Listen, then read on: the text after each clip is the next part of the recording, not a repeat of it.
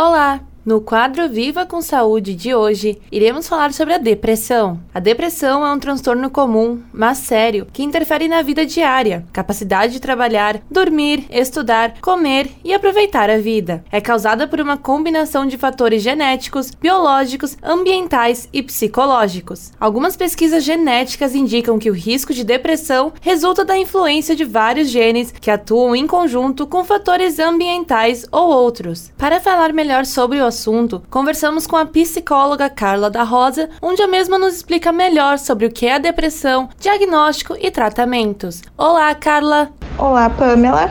Então, Carla, nos explica um pouco melhor sobre o que é a depressão.